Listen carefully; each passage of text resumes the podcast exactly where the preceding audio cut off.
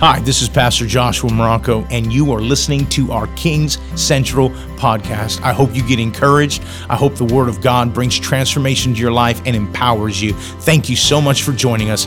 Enjoy the Word. Stand to your feet. Let's get into the Word today. I want you to turn to Mark chapter 14.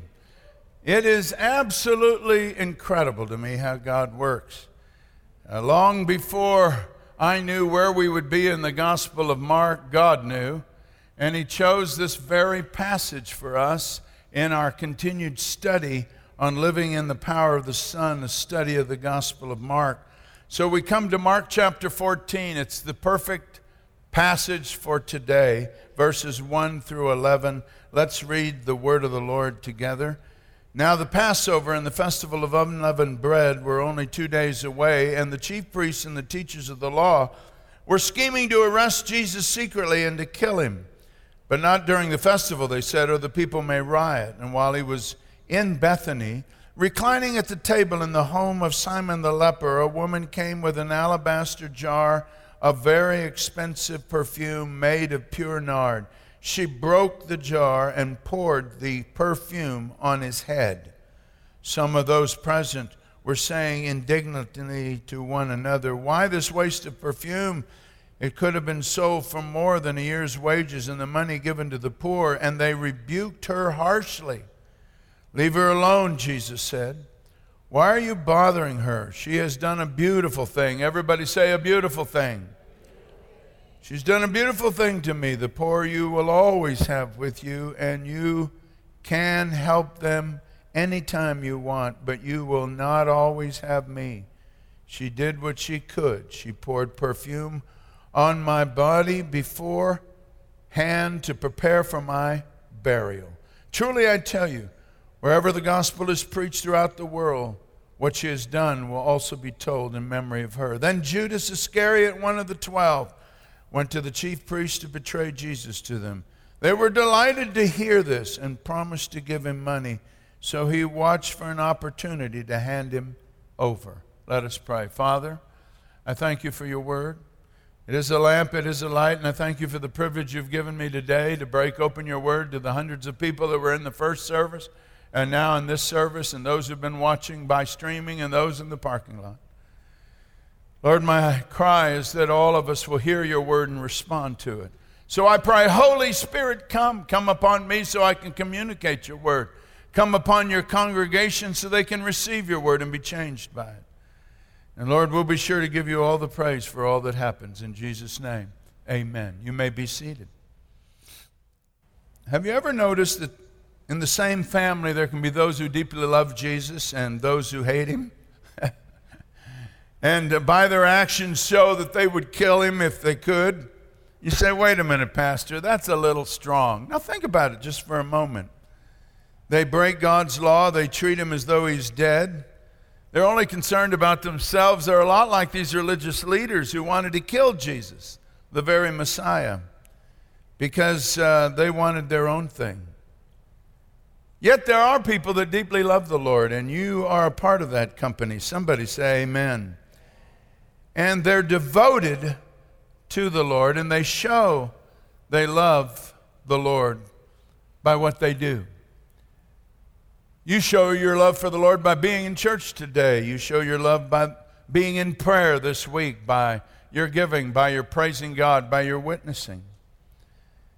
And I want to talk today upon the subject devoted. Because if there's any passage of Scripture that challenges us to be devoted, it's this one. I want you to take a look at the text and keep your Bible open because I want you to notice some things. It was two days before the Passover, and the religious leaders were conspiring to kill Jesus, but they had to get him arrested secretly, knowing that if they did it publicly, the crowds would riot.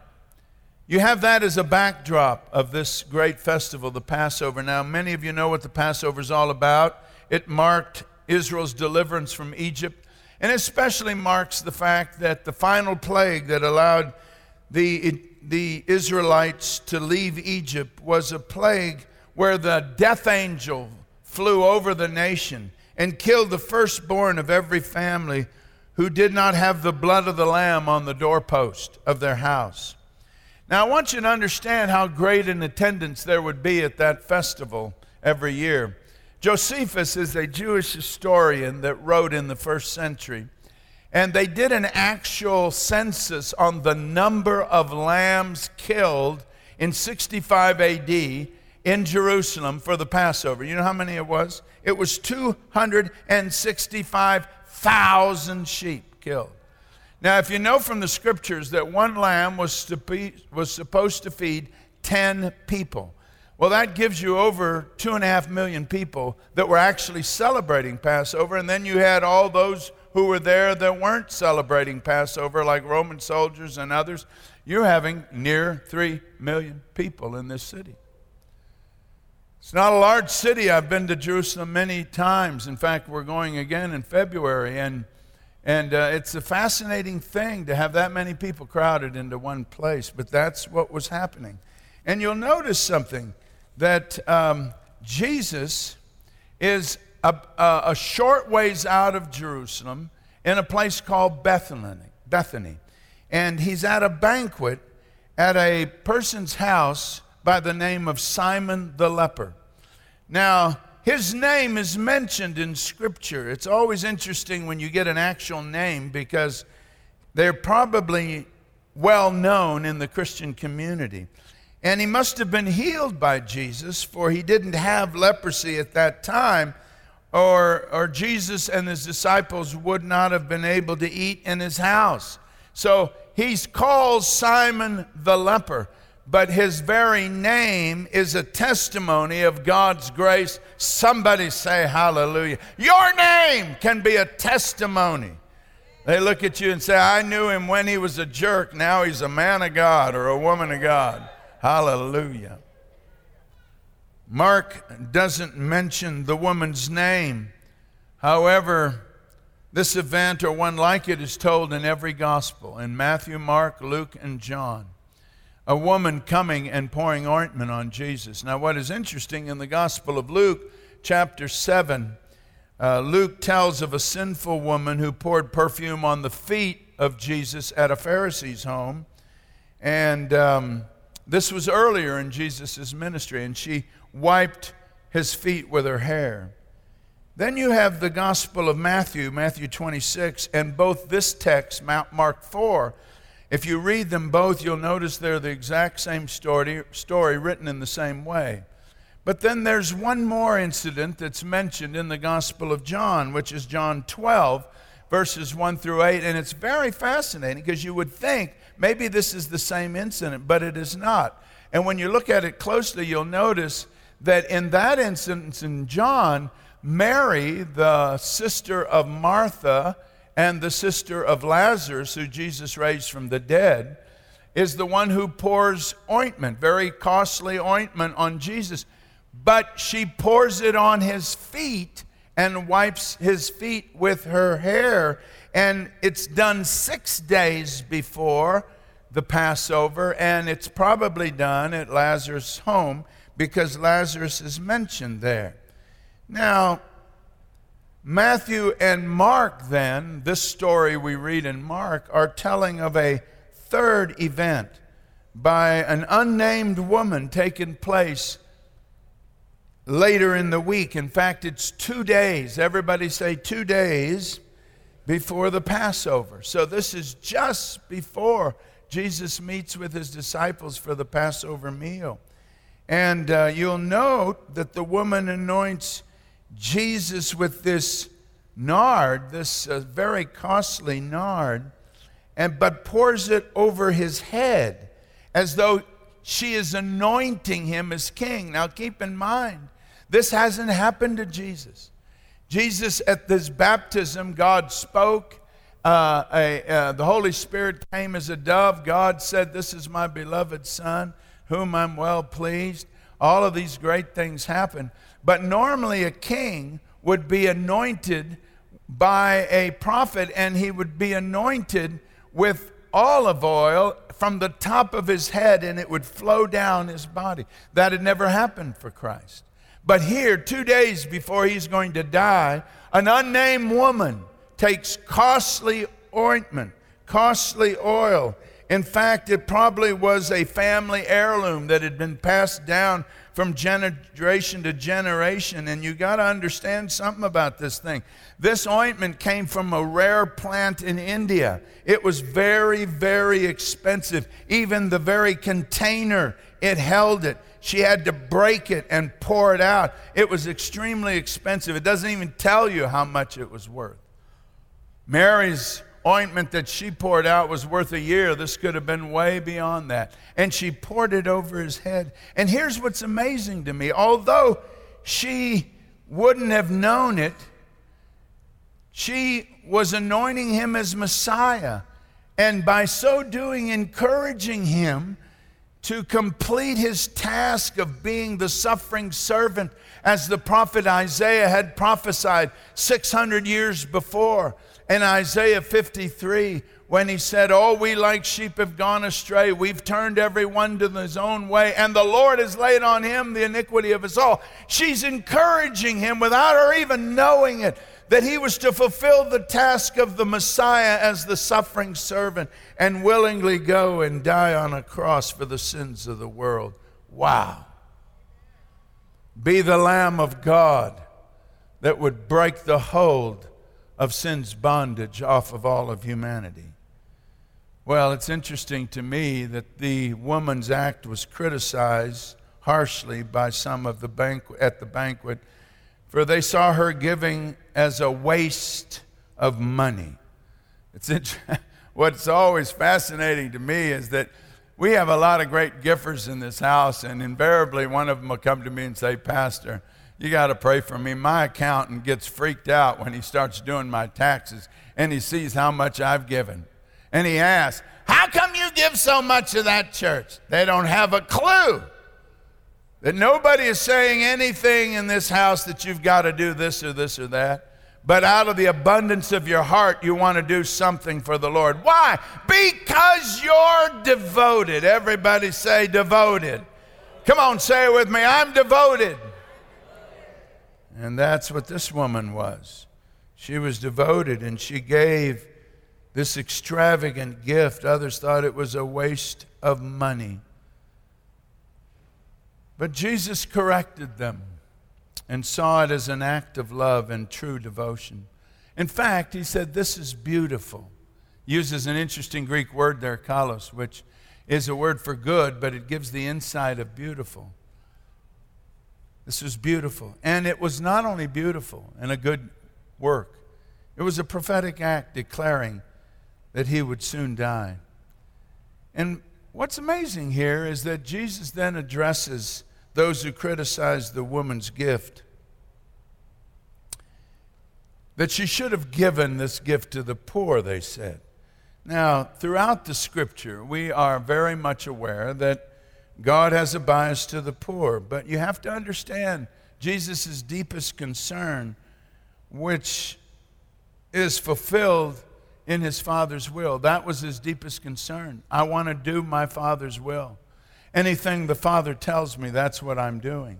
So his deep, deepest concern, although he loved the poor, was not the poor, it was doing and fulfilling God's will. And what was God's will? It was to redeem all of mankind by his sacrificial death on a cross. That's the good news. And sometimes we have to be real careful about that because uh, what we notice is that uh, I question at times even these who talked about the fact that that should have been given to the poor.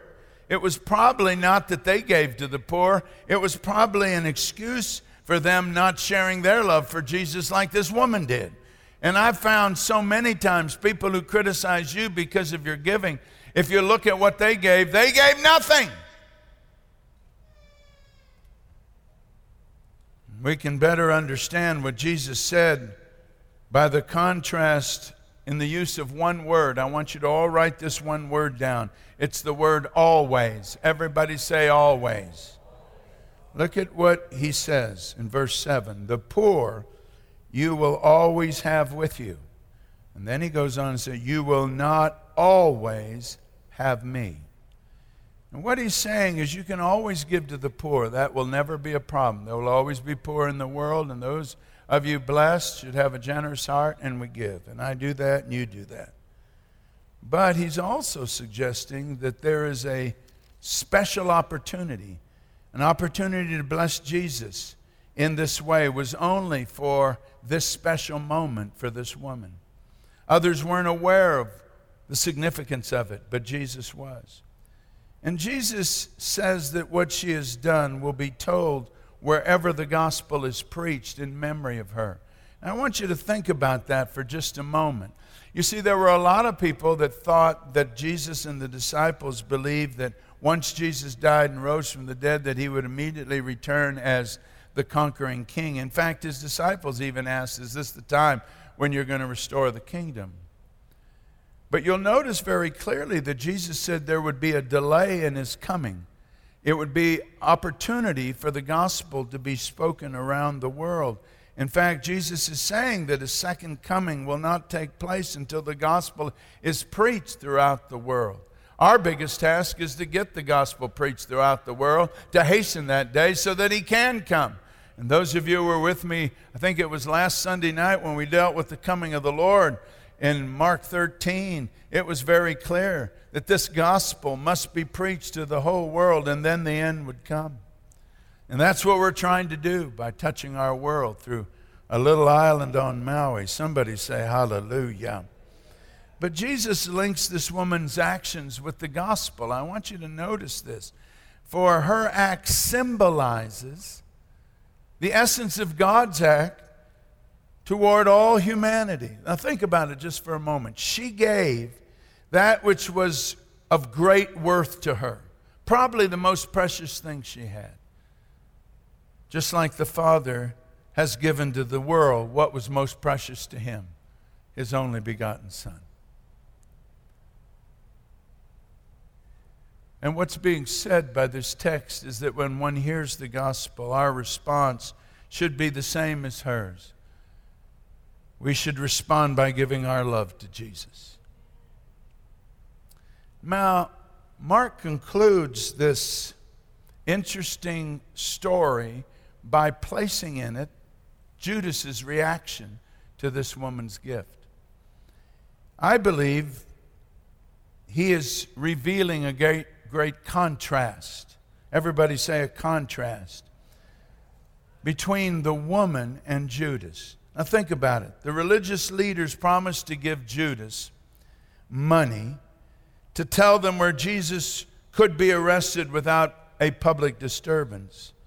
And that reveals very clearly that a part of Judas's treachery was due to his love of money. You have to see that in the text. Paul tells us in 1 Timothy chapter 6 that the love of money is a root of all kinds of evil. Listen to me, friend. If your focus is on money, you invariably will do things that when you look back on it, you'll say, Boy, I wish I hadn't done that. Because it's deceptive. You'll notice that the woman gave money as an act of devotion. She gave something precious, something worth a lot of money. Judas betrays Jesus for money. Wow, what a difference. One who is an extravagant giver and one who loves money. Well, God's speaking to us today, and there's a number of things I feel like He wants us to emphasize through this story. Let me give you a few of them. First thing I want you to realize is that our problem for all of us is that we don't see things from the perspective of worthiness. And you say, What are you talking about? Now, think about this Jesus is worthy of all we are and all we have. And therefore, we must not become only conscious of the value of what we give. Sometimes we look at what we give and say, Wow, look how much I'm giving. Stop it.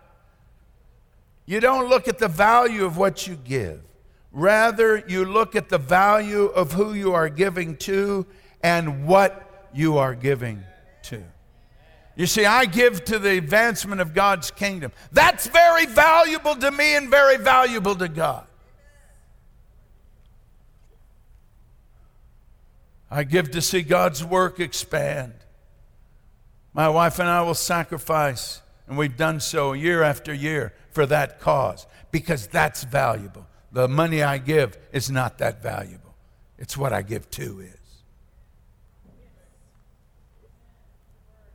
Second thing we need to see is that from the world's perspective, the widows who gave, remember, there's two women in this story. It's interesting how, I, I, didn't say this in the first service, but let me tell you, in the Gospel of Mark, you'll notice that the most devoted people in Jesus' entourage are women. All the women say hallelujah.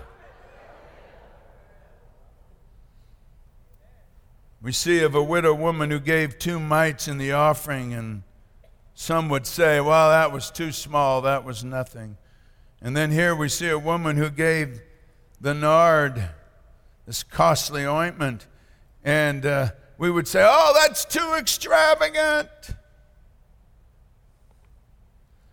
But the big key is not whether it was small or large. The big key in giving would be like, we give not to please the world and what they think, but to please the Lord. And on both occasions, you'll notice that whether it was the women, woman who gave two mites in the offering that Jesus observed, he said that her gift was bigger than everyone's because she gave all she had. And this, this anonymous woman who poured ointment on his head gave an extravagant gift. Both of them were extravagant. Both we're out of devotion to the Lord. Everybody say it with me I'm devoted. Boy, it didn't sound too convincing to me. Try it one more time. One, two, three.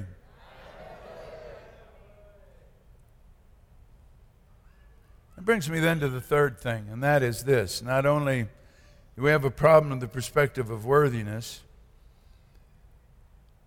and not only should we be conscious of, of how God views things, not the world's. But we must be sensitive to give as God calls us to. For we may not have any idea as to the significance of our gift, just like this woman gave at a critical moment in Jesus' ministry. And she probably had no idea the significance of what she gave. But she had done something that had not been done for Jesus. She poured upon him the oil of anointing, symbolizing and declaring that he is king. I believe her gift was a, in a moment, a great act of faith. It was a moment of tremendous encouragement. I believe it was a moment that caused Jesus himself to rejoice. And you see it in even the words he said. Listen to me. There are moments in this church where we're called on God to be extravagant givers. We do that three times a year because it's God's calendar. It's not my calendar, it's God's calendar. And in his calendar, I want to be sensitive. When he says, Don't come before me empty handed during those three festivals, we're going to do it. Because God, it's God's calendar. And so we take time. We don't force anybody to give a thing. I remember, live, you know, I've lived here on Maui for almost over 40 years now, and I've heard all kinds of stories. Like somebody stands at the door and says, You can't get in unless you give $1,000. Right. Listen, we don't do anything like that. In fact, I know churches that they call all their members and ask, Okay, how much money did you make this year? This is how much you're supposed to give. We don't do anything like that. You say, why don't you? It's because I believe that the Spirit of God is real and that He'll put it in your heart, and you will want to do something that says, I'm devoted to Jesus. Because there's a automatic working of the Spirit in you where you say, I love you, Lord, and whatever I can do to bless you, that's what I want to do. That's a God thing.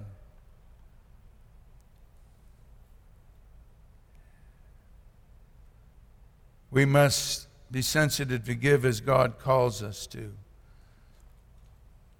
because there are significant moments in our church where the giving makes a major difference.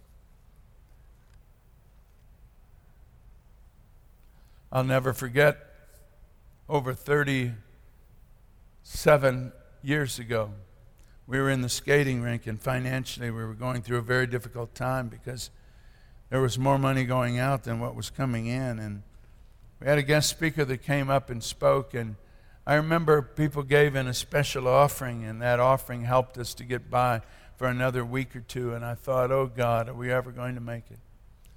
And yet, consistently, we began to learn how to give then. That's why we never have a problem receiving more than one offering on a Sunday because we learned how to give back then. We had to. If we didn't, we would never be here today.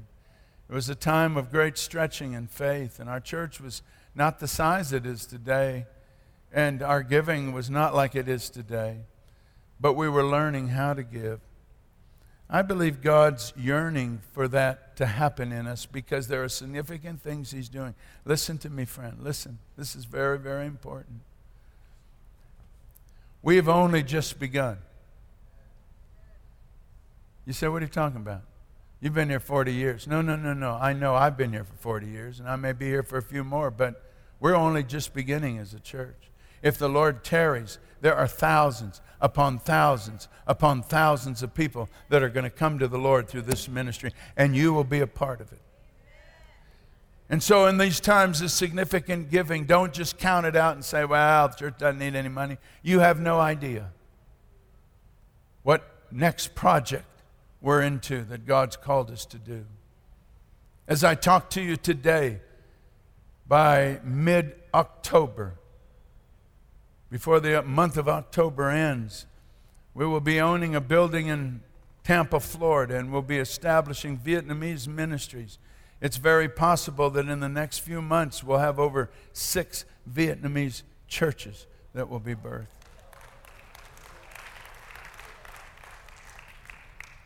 I signed leases this week for our, con- our Marshallese congregations, one in Idabel, one in Everett. Come on, people, all over the place. Things are happening that you don't know about. I know about them, but you don't. But I do know that God knows about it, and He puts it in your heart and says, Hey! Did I wake you up back there in the back? This is a significant moment. That brings me to the next thing. We desire to bless everyone, but we can't meet everybody's needs. Only God can. Therefore, here's what we've got to do, guys. Listen to me. Put God first in our lives and obey Him.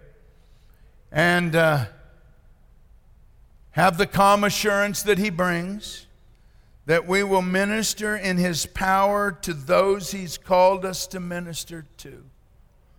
I know I can't meet everybody's needs, but I do know God can. And if I can get them connected to God, and if I'm hearing God's voice, He will use me to meet people's needs as He brings me to them. But I've come to this conclusion we can't please everybody, even our greatest gifts of sacrifice will bother some people. So, our purpose should be to please Jesus and not be intimidated about what others think. Somebody say amen. It's fascinating to me that the person is not named here. But it reminds me that our giving should be for His glory and not for our own. Now, I have no problem with people knowing what I give. I share it with you. I don't share it for any boast because I, I know where it all comes from. It comes from the Lord, He provides it supernaturally. I have little to do with it other than my willingness to give it. And I'm sure that that's the way it always is in God. If you have a willing heart, He'll put it in your pocket so you can give it. But be sure when He does, you give it. Otherwise, you're being disloyal to what He's put in your heart. The only reason I share with people what I give is because I want you to beat me in giving. Well, that went over real big. I said, I want you to beat me in giving.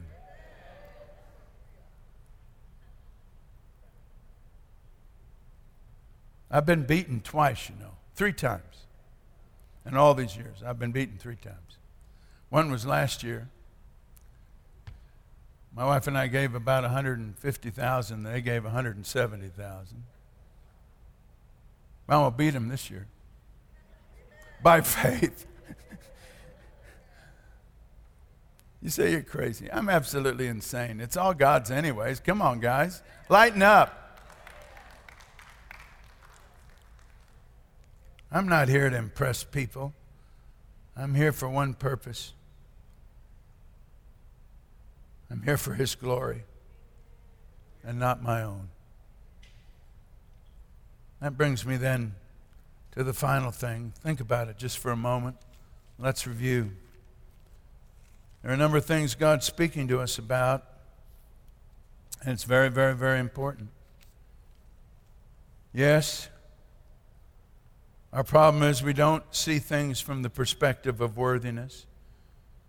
Jesus is worthy of all we have and are, and therefore we must not become overly conscious of the value of what we are giving, but rather the value of who we are giving to and what we give to.